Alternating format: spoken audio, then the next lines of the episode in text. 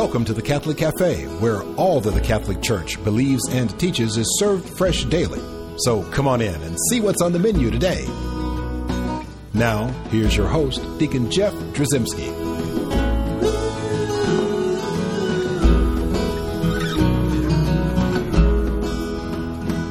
Greetings and welcome to the Catholic Cafe. I'm Deacon Jeff, sitting in the luxurious corner booth of the Catholic Cafe. Sitting here with, uh, we have sort of a new wingman here temporarily. A couple of shows. Outside of Lourdes, yes. Usually That- I'm with you in Lourdes. That's Deacon. right. So I have I have Robert Hudden with me. Robert, uh, welcome. I'm so glad you're uh, you're here in the luxurious corner booth, uh, taking Tom Dorian's place just Let for a little bit. vacation. That's right. Exactly. We actually we need a vacation from Tom, Tom. sometimes, and no, I'm just kidding. I love Tom. So uh, anyway, he's not here. He can't defend himself, but that's okay. That's a whole other story, a whole other show. But we have a great guest with us, Robert.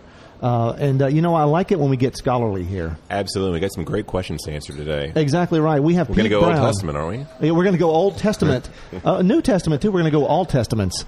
Uh, we have Pete Brown, and Pete is the academic dean at CDU, which is the Catholic Distance University. Is that That's is that that's correct? Deacon. Yes. Now you Uh-huh. also you also teach uh, scripture stuff, so we'd call you a scripture I- scholar. Yes, I teach Old Testament. Anything to do with Scripture, I teach. Old Testament, New Testament. Uh, you know, a little bit of intertestamental stuff sometimes, but but yeah, anything to do with the Bible, I teach, including biblical languages and uh, biblical theology, uh, biblical history, things like that. Yeah. So we got the right guy here who's going to answer the questions because there's a lot of questions. I think, Pete, when we when we uh, do, can I call you Pete or should it be Doctor yes. Pete? Or should you know Your Holiness, what, whatever you want me to refer to you as? Sure. Uh, I'm I'm pleased that you'd be here and joining us. Uh, Thank to you for having me. To bring your scripture knowledge here because we have a lot of folks that tune in who have a lot of questions about why um, why the Bible is even relevant today. Now, no one's going to say get rid of the Bible, Right. Right, but uh, essentially, so many.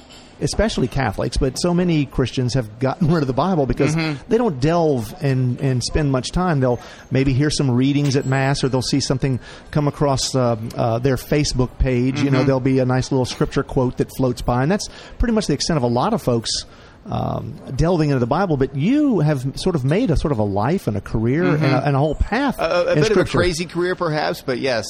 yeah, but so so what was what was your drive and what was your desire that would that would get you so deep into the Bible? That's a really good question. Yeah, I, I, really, a lot of it was was a personal conversion to uh, to, to to Jesus Christ, and um, I, I realized I needed to, to know Him more and know about Him and His story, history, if you will, His story. Um, and there's there's really no other place to look for that than than the Word of God. The Word of God is really uh, the story of God and His dealing with the human race, and it's the the story of His plan for for our salvation. You know, it's amazing. If you want to know something about uh, a, a movie that's playing, if you want to know something about a baseball team or whatever, we go online, we Google, right, and we get the story. Correct. Right. Well, so I guess the first Google is is the Bible. That's right. I mean, that's you, right. And You wanted to know Jesus, so that's where you went. There's no shortage of information about the Bible online, and I'll tell you, we're living in a modern age. We can put, you know, man on the moon. We can put a rover on Mars, but but there's no diminished interest in the Bible. Some people might want to get rid of it, but I can tell you just from looking at, at page hits and the activity in the internet, there, there's no shortage of, of people interested uh, in it. Well, one of the interesting things is I think a lot of folks uh, that I've talked to will see the relevance and they'll understand why we want to hear the words of Jesus, right? I mean, well, the, the New Testament will will say, "Hey, well, you know, so tell me about Jesus in this story," because that's usually how we start our sort of evangelistic conversation, right? Talking about, do you know Jesus and etc.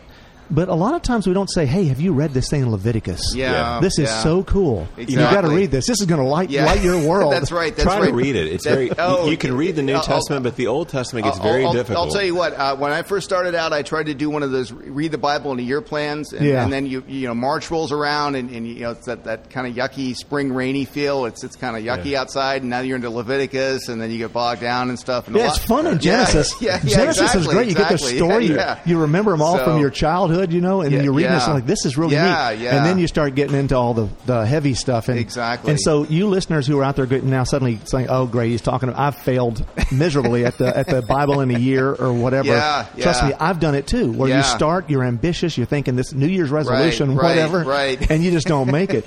And I guess that speaks a lot to the, the idea that I think a lot of folks are, are thinking, is there really any rev, uh, rev, uh, relevance to, to, the Old Testament? The Old Testament you well, you go back to Jesus' words, right? You look at, at Matthew five seventeen, and he says, "What?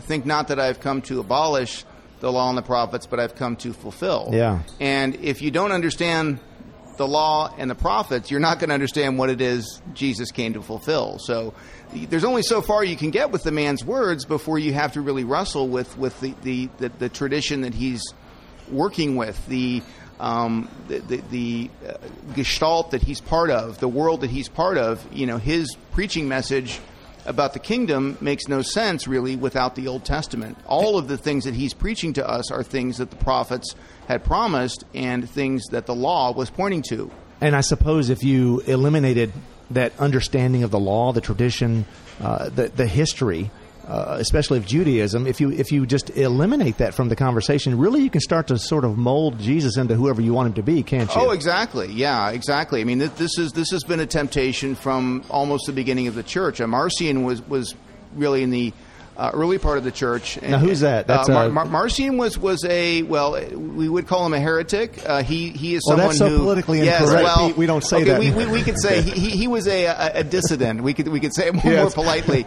But but his his view was was that really all we needed. Well, there are essentially two gods. The God of the Old Testament was a God of matter, and he was basically. Uh, evil and ineffectual, and but the God of the New Testament was sort of the God of, of spirit and light, and he was the one who came to liberate us from from uh, you know this this old mm. yucky material world. And to support this, of course, you know he had to edit almost the whole Old Testament and, and the New Testament really to support his theories. And you know at that at that time, I think the church always knew this, but the church really came to realize that that without um, the Old Testament, there, you know, the, the, the, message of the New Testament really, really falls. There's, there's not, there's no message in the New Testament that really makes sense. And as you say, it can be what, it can be essentially whatever you want it to be. And, and there's always been this temptation throughout history to, to try to recreate Jesus in our own image or make him a projection of our right. own highest ideals. But working with the material that's given in the New Testament and the Old Testament is one of the things that really sort of keeps us grounded. Yeah, it. Although it's tempting, I don't want to design a God that looks like me. Right, right. as much as you might Pete, think that sure, it's a good thing sure. for there to be a Deacon Jeff sure. God, but, I but, don't. But there is a there is a tendency though to to, yeah. to, to, assume that, that Jesus just would agree with you on all right. all, all, the, the relevant issues of the day and, and how you behave and how you live and, and that sort of thing, right? So there, there is a there, there is a natural temptation to um, to, to uh, assume that, that whatever we think is good and whatever we think, right. yeah, is, is something Jesus would agree with. And and I think really forcing ourselves to to get in terms of get in the Bible and and give primacy and priority to to the Word of God and what's actually revealed about Jesus.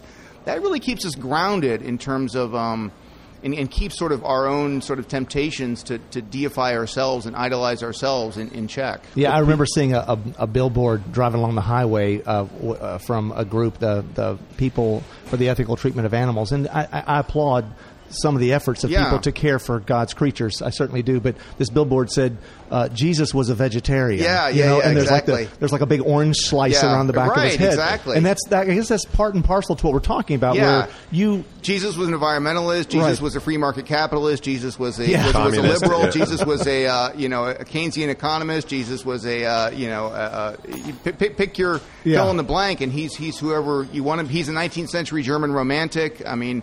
Um, every every age there's a temptation to turn him into a, um, a projection of, of of what we think is the, the sort of apogee of Yeah. human human existence. Pete, would you say that one thing that I've always struggled with is is there a different God presented in the Old Testament than the New Testament? Is I mean, Right. you know, a lot of people say, well, the, the New Testament, Jesus is all kind and love and forgive your neighbor, and in the Old Testament, it's all the God of judgment and the God of wrath. Right, Do right. you see a dichotomy in the personality of Yeah, God? you know, I mean, I, I, I hear that a lot. Um, that, that that you know, the God of the Old Testament is a God of judgment, wrath. You know, the the deep voice, that the thunderbolts from heaven, the earthquakes, and the God of the New Testament is the God of mercy and love and forgiveness. Well, the truth is, is that there's a lot of times in the New Testament where wrath is threatened and wrath is promised, and there's a lot of times in the Old Testament where mercy is shown. There's many instances in the in the Old Testament where God had a chance and, and seemingly was within his right to even destroy his own people for, for their abject rebellion and rejection of him, but didn't do it. It was like Be- Abraham arguing over yeah, Sodom and- Exactly, yeah. or, or or after the golden calf. You know, God was going to destroy. Uh, the, the people and he, he relented. He, he repented of his anger. It, it says he doesn't always do this, but but he can do this. So there's plenty of times where mercy is shown in, in, in the Old Testament, and, And there's in the plenty New of times Testament- where, where judgment is, is promised. Right, yeah. the, the Jesus cleansing the temple, It- right? when he went in there and he found a bunch of people playing Exactly. tambourines and guitars, and he said, "Get out of here." he's he's he's in some way, in my opinion, acting out God's judgment in the temple because Right. that that event takes place right in the context of him promising the destruction of the temple. So in Hmm. some way, he's like saying, "Well." Okay, you guys aren't going to listen to what I'm saying, so maybe I'll show you a little bit of a, a sneak preview of what this is going to look like. even the book of Revelation, it's not God the sugar daddy; it's the God of judgment. Exactly. I mean, when John the apostle sees uh, Jesus, he falls down in fear. That's the. I mean, so there- Exactly. There's, exactly. also a sense of judgment in the New yeah. Testament. and and all, let's face it, all, all of the sayings of hell, uh, practically all the sayings of hell in the New Testament, come from the lips of Jesus. I mean, they, they, they don't come that much from the lips of Paul. Right. Uh, Paul talks about death. He doesn't really get into the the idea of uh, hellfire that much and things like that. and he's the guy with the sword. You'd expect him yeah, to say all this stuff and start waving that thing that's around. Right, that's right. That's right. That's So, amazing. So yeah. now, but what about uh, uh, you know? Okay, so same God, mm-hmm. right? And but what about the relevance of some of these books like Leviticus, and, Obadiah. Yeah. Obadiah, Some of these books is like what's and I love saying Baruch. Baruch. Yeah. you know, and some of these books it's like we we don't often crack them open. Right, We've heard of the names. You know, I've got nine kids. I named them Obadiah. And yeah. Did you really? No, I yeah. you would be impressed with Yeah, that. yeah, no, yeah. I did. I didn't do that. I didn't do that. Yeah. Uh, so w- those those books though are. I mean, they're in the Bible, and they're meant to be in the Bible. The church put them in Mm-hmm. yes, the Bible. exactly. You know, and I'm sure there were certain. And, and, and, and what, what good are they? To, to be honest with you, the way I answer that question is not by giving you some some sweeping, um, catchy one-liner to explain exactly why Leviticus is relevant. Because let's face it, there's a lot of things that that do, don't fit in real neatly into what we're doing well, today. you obviously don't know how we do this show 'cause Right. really you, because here's the deal. Oh, you, you guys promise uh, easy answers for hard exactly, problems.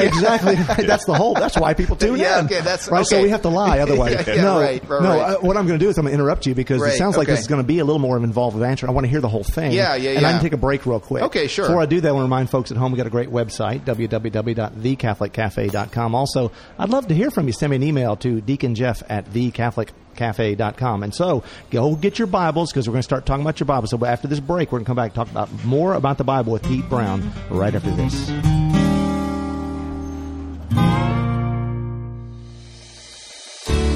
I'm Bess Drzymski, and this is another great moment in church history.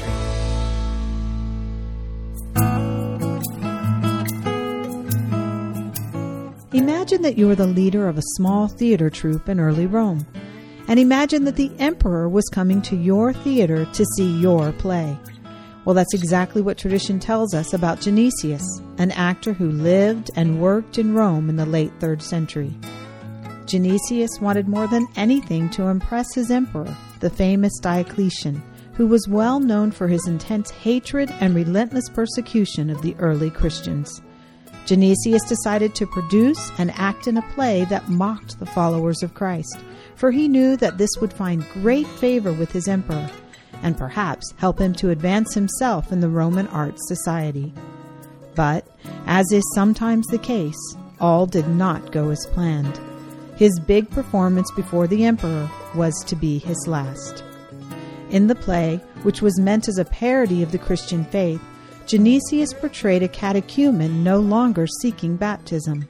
But as the play progressed toward the final climactic scene, one legend tells us that Genesius suddenly had a vision of heaven and of angels. Struck with fear and perhaps a realization of the sinful path he had chosen for his life, he fell to the stage floor as if he were sick. Two actors portraying a priest and an exorcist came to him to offer assistance, unsure if he was truly ill or just improvising a new scene. They asked him what he desired, and he told them, I want to be baptized. They now knew he was no longer acting, and the play would not end as written. They tried to get him off the stage, but he refused.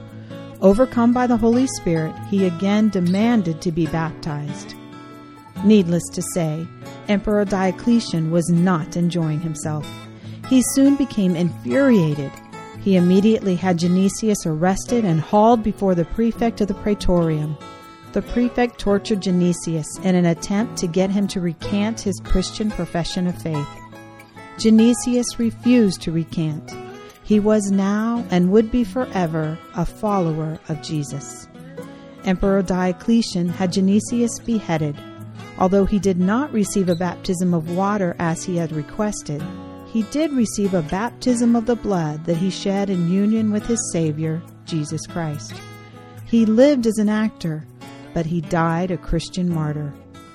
St. Genesius is the patron saint of actors, comedians, clowns, musicians, dancers, and lawyers. His feast day is celebrated August 25th. I'm Bess Drzymski, and this has been another great moment in church history.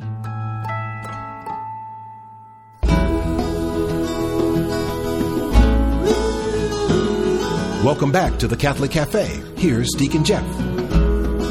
And we're back in the luxurious corner booth of the Catholic Cafe, sitting here with Robert Hutton. I'm Deacon Jeff, and we're talking to Pete Brown, who's the academic dean at Catholic Distance University. And so, Pete, you were just getting ready to tell us, Yeah. in a real short, pithy, very, just you know, it was probably going to rhyme. It sounded like Dr. Seuss. I- I- Tell me- exactly why the, the detailed animal sacrificial laws have, have Yes, exactly. perfect relevance. It sounds like world. a Dr. Yeah, Seuss book yeah, right yeah, there, doesn't exactly, it? Exactly. So, so go ahead and, and all kidding aside, just I- give us the idea what you're here- talking Here's about. my, my, my pithy sort of sort of quick one liner on this. A lot of the difficulty in assimilating the Old Testament today, and there are portions of it, let's face it, that are, are tougher to preach on, are tougher for us to read, are tougher for us to meditate on, that they don't really as readily lend themselves to, to our religious imagination or our current day beliefs or practices today. I would say that this probably more than anything to me speaks to the authenticity of revelation. Ah. this is proof that we would not have we, we didn't make up the Bible. It was given to us. Right. It's it's it's received. It's it's given from from above ultimately. Because if we were going to do it, what would we do? We, Oh, yeah. we, we, we would first of all we wouldn't write it as a story. We're Westerners. We tend to think more in terms of doctrine and ideas, and so we we'd make it more like an encyclopedia or a you know maybe more like the catechism in some way, where you can Right. look up a you know the answer to any question and, and, and find a really easy answer in one little verse that you can cite. Um, the Bible's not like that. The Bible's a story, and, and, and it's a story that really takes a lot of, of effort to, to penetrate. Uh, it's, it's the authenticity of revelation to me. It's the fact that if we had done this ourselves, yeah, we, we would have long since probably discarded Leviticus and, and, and forgot this as sort of an, you know, an ancient series of instructions for cultic regulations that don't have a whole lot of relevance for our time when we don't do animal sacrifices like this anymore. That said, there is a way you can make sense of Leviticus, but really, I think the way you have to do it is within the broader story of, of, of the Old Testament. Um, one, one of the things about Leviticus, and I would say Deuteronomy also falls into this Yeah. this category too. Deuteronomy is actually probably the most important book in the Old Testament. And why do I say that? Not because each and every one of the regulations themselves has an you know an easy way to apply today, but because Deuteronomy really is the book that tells us precisely why the old plan could not have been permanent. Deuteronomy ultimately imposes on Israel a series of laws that Deuteronomy itself, we find out at the end, knows Israel's not going to keep. And the so called Deuteronomic history, beginning with Joshua all the way through Second Kings, if you read that in that light, is basically the story of how Israel fell short ultimately Yeah. Deuteronomy, and ultimately exactly the thing that Deuteronomy predicted the exile, the, the loss of the temple, the loss of the land, the judgment of God is precisely what ended up happening. And this is exactly what the, these historical, historical books are it- telling us. and it makes and it makes sense when you say it that way. And and that was a, that was a great answer. We only lost half our audience, so we, got, we still got half of them here, which is good. And they're the ones that really matter, right? The other ones they just didn't have the patience, Yeah, yeah, couldn't yeah. deal with it.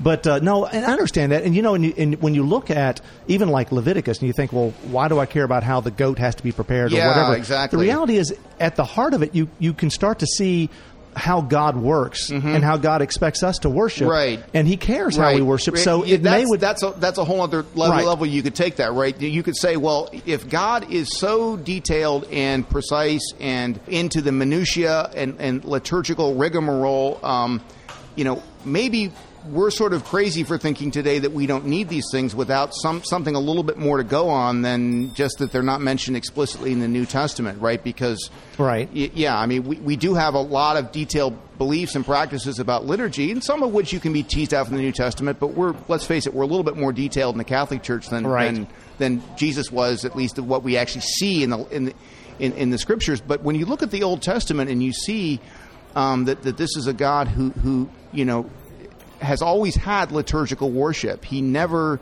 Uh, it's not that he doesn't like spontaneous prayer or you know acts of, of love or devotion, but but there's always been sort of a formal.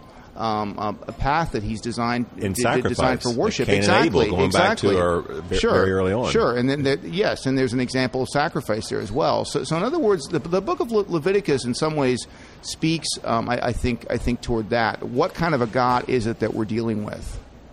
Yeah, well, and then also we have all of the prophets, right? In in uh, the, the the prophetic literature, it's also beautiful, and that's good to know as well. And that's a little easier to read. Uh, yeah, and, and, and the, the prophets themselves, really, the prophets themselves, in some ways, uh, are, are the necessary bridge from the Old Testament to the New, because the, the prophets are the ones, especially the, the, the later prophets who writ, wrote, wrote at the time of the exile or afterwards. They're really the ones who provide the template for what God is going to do Yeah. in the future to clean things up and to restore things. And if you don't understand that, you're you're you're not going to really understand what it is Jesus is coming to do. How how Jesus himself would see his mission, how he would see um, what the Father has sent him to do. Um, all of this makes sense, really, in some ways, only in light of of, of Isaiah, Jeremiah, Ezekiel, and uh, and you know Zechariah, and really all the rest. It's it's that message that really is the um, the, the the template. That, Right, that- and that- combined, all of the Old Testament really fully informs the New Testament, so that when you read the New Testament, now you understand the context, the tradition, the history, the and really the maybe even the back meaning exactly. that may not be something that's so obvious. Exactly, exactly. So, so when St. Paul says in, in 2 Corinthians about Jesus, all the promises of God are yes in him. What does that mean? All the promises of God. He's assuming that you know what these promises are. Right. Yeah, and if, if you uh, want to learn the promises, go take a course with me, and I'll teach them to There you We'll, go. We'll, we'll, Well, we'll let's take a talk course on about Isaiah that. and the prophets. Yeah, and um, How does somebody and, and do I that? will teach you. Pete. I mean, you're you're at uh, Catholic uh, Yeah. Distance University, so Where's that located? We have students from all over the world. Is it mainly to teach the Catholic faith or to teach religious degrees? It ranges from from theology uh, at, at the master's level to to theological catechesis. And that's why we got smart people like you Yeah, around to exactly. help, help inform us uh, in, in that way. So, if someone is interested in finding out more about CDU, where do they go and how do they do that? www.cdu.edu, and we'll be happy to uh, to answer any question via the internet. You can apply right online if you'd like to just take a course and see if the program is right for you. Um, we do have a, a course called Light of Faith, which is which is outstanding course. Um, which is which is designed for people that think they might want to do a master's degree but aren't sure if if, if they really can or they it really is right for them. Um, if you're looking for a bachelor's degree, we also offer a BA completion program as well. so you could get a complete degree online? Yes, that's correct. That's correct. Wearing your pajamas, There I you go, add, exactly. which is pretty exciting.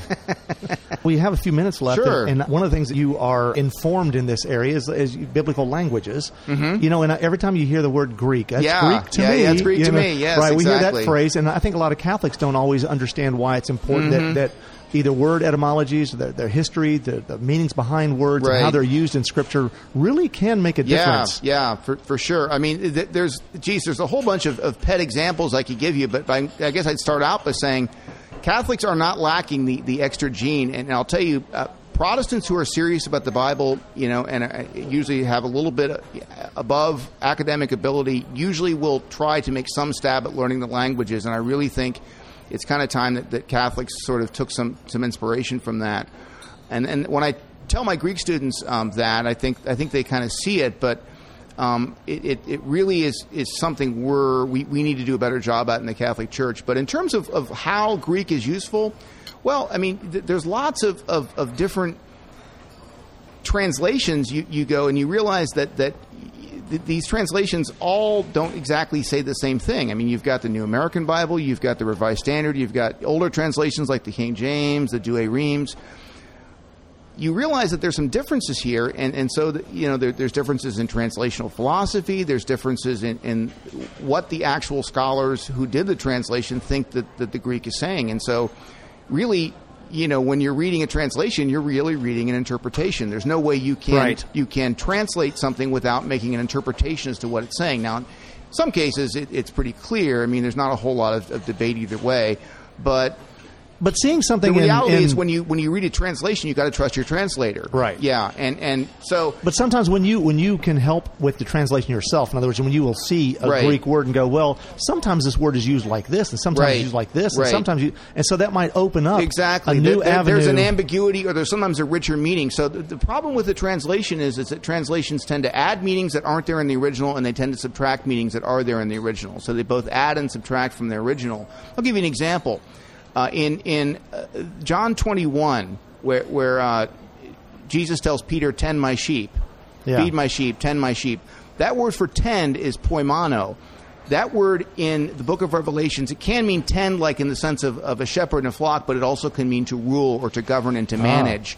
And, and and so uh, that's actually a surprisingly underrated verse for papal uh, yes, for, for, for, for something you know hinting at what we consider to be papal authority afterwards, right? And a lot of Catholics don't know that. They, I mean, they, they know Matthew 16, 16, you know, upon this rock I'll build my church, which is great, but there's there's there's a lot of little things like that in the New Testament that you can find that that you know not only strengthens your faith, but but you know provides perhaps a deeper rationale for, for what you already knew the truth was. Well, so Pete, you're telling everybody to go out and buy that Greek dictionary. There you go, exactly. And just start del- delving That's in. right, that's right. Well, listen, th- thank you so much Oh, for giving us this. thank you very much uh, for having me, Deacon. Fantastic um, Yes. uh, knowledge here. Uh, we've been talking about, and we're all excited now. We're going to go read the rest of our Bible now that Excellent. we just we, we had dropped off that plan. We're getting back on that plan to start reading. Thank you so much, Pete, for Thanks being for here. having me. Uh, and uh, we're going to close in prayer. We're going to, you know what, we haven't done in a long time.